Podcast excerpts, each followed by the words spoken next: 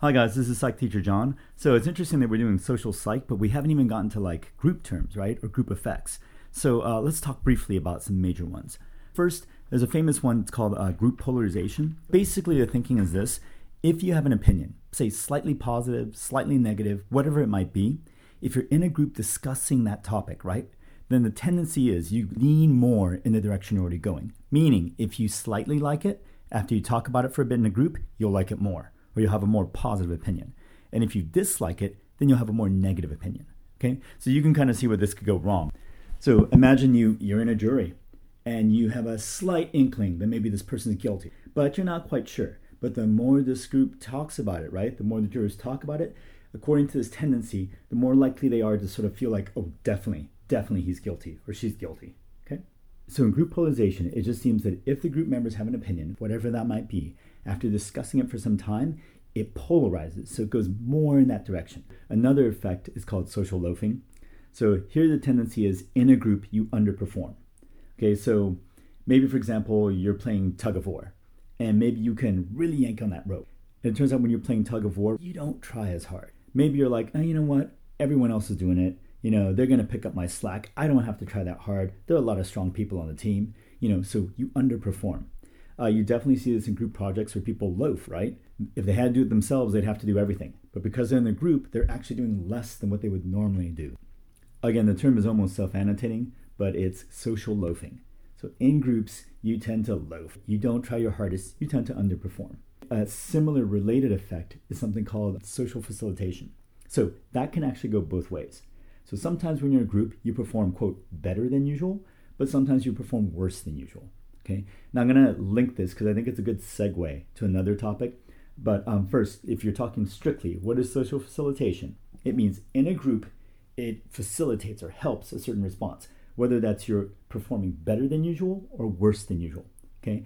So we're not going to go that deeply into it, but um, let me give you some examples that kind of go along with what a lot of people think. So, for example, if you're in a group and let's say you're doing a skill that you have down like the back of your hand, you're completely comfortable. You're, you know, I always tell my MCAT students be like that with our core content, right? Have it like the back of your hand, but you're completely comfortable.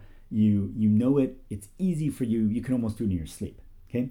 So now the thinking is maybe if you're in a group, you'll actually do better. Okay.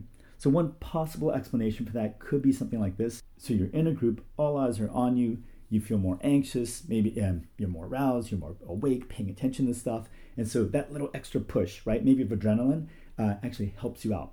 It makes you sharper. You're paying more attention. You're doing your thing. Okay? So that extra level of arousal is helpful there because that skill is so easy for you. You could do it blindfolded. Okay? But it's easy to see when this can go the wrong way. So imagine there's some sort of complex task that you're not that comfortable with. So you're sitting there and you're, you know, like you're not used to giving presentations and you're doing this big presentation that has all these different components. And normally you'd be like, okay, let me, how do I do this? What's the next step? What am I doing? You'd be able to keep things straight. Okay. But now you're presenting to the rest of your group members and they're all looking at you. You're worried about them judging you, whatever. But you feel anxious. So now that extra level of arousal is working against you, right? You're too nervous to think clearly.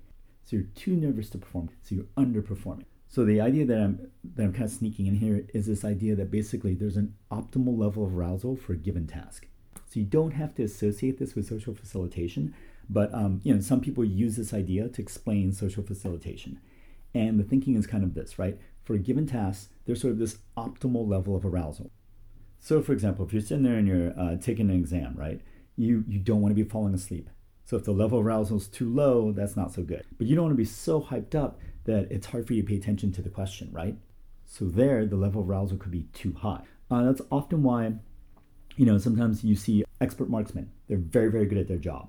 But then you know you see them in these game shows or whatever where they're running around doing other tasks and they're not performing as well as they normally would.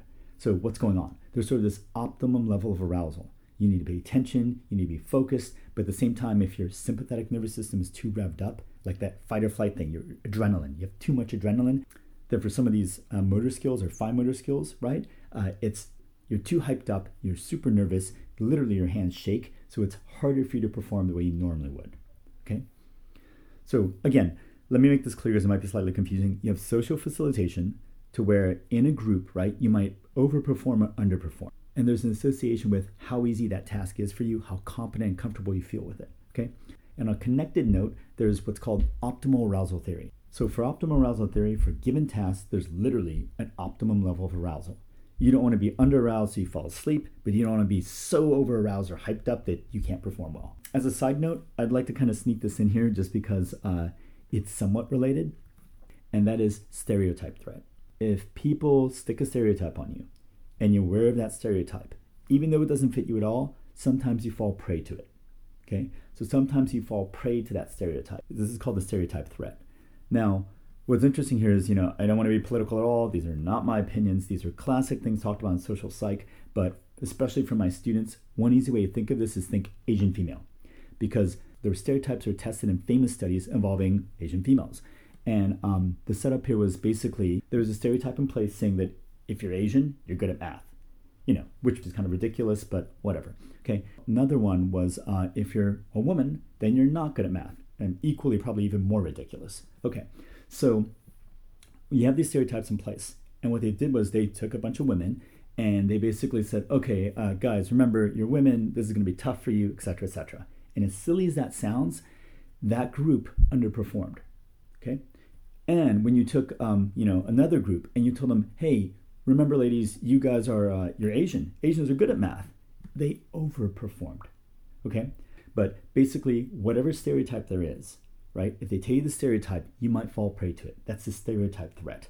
Uh, the nice and interesting thing is in these studies, the way to get rid of the stereotype effect, to dispel it, is literally just to tell them, all oh, this is BS. So in another round of the experiment, they told people, well, you know what, you're women, but women are awesome at math. And they did totally fine. Oh, you're Asian, but Asians don't have to be good at math. And again, they performed totally normally. Okay? So, you know, this has a lot of implications. It's amazing how powerful it is. If people stick a stereotype on you, you could fall prey to it. But if someone comes up and clarifies, oh, those stereotypes are BS, you can dispel it. Now, again, you have to take everything with a grain of salt. So, just a quick recap so we know everything's clear because we hit a bunch of terms here. We have we have group effects with group polarization, right? Uh, slightly positive becomes more positive, slightly negative becomes more negative.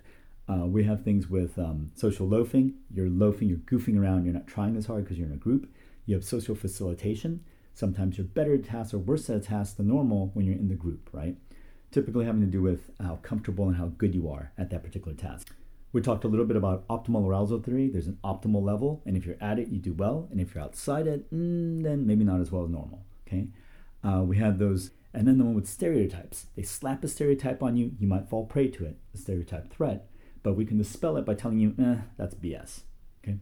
Hopefully this helped, and uh, I'll see you guys soon.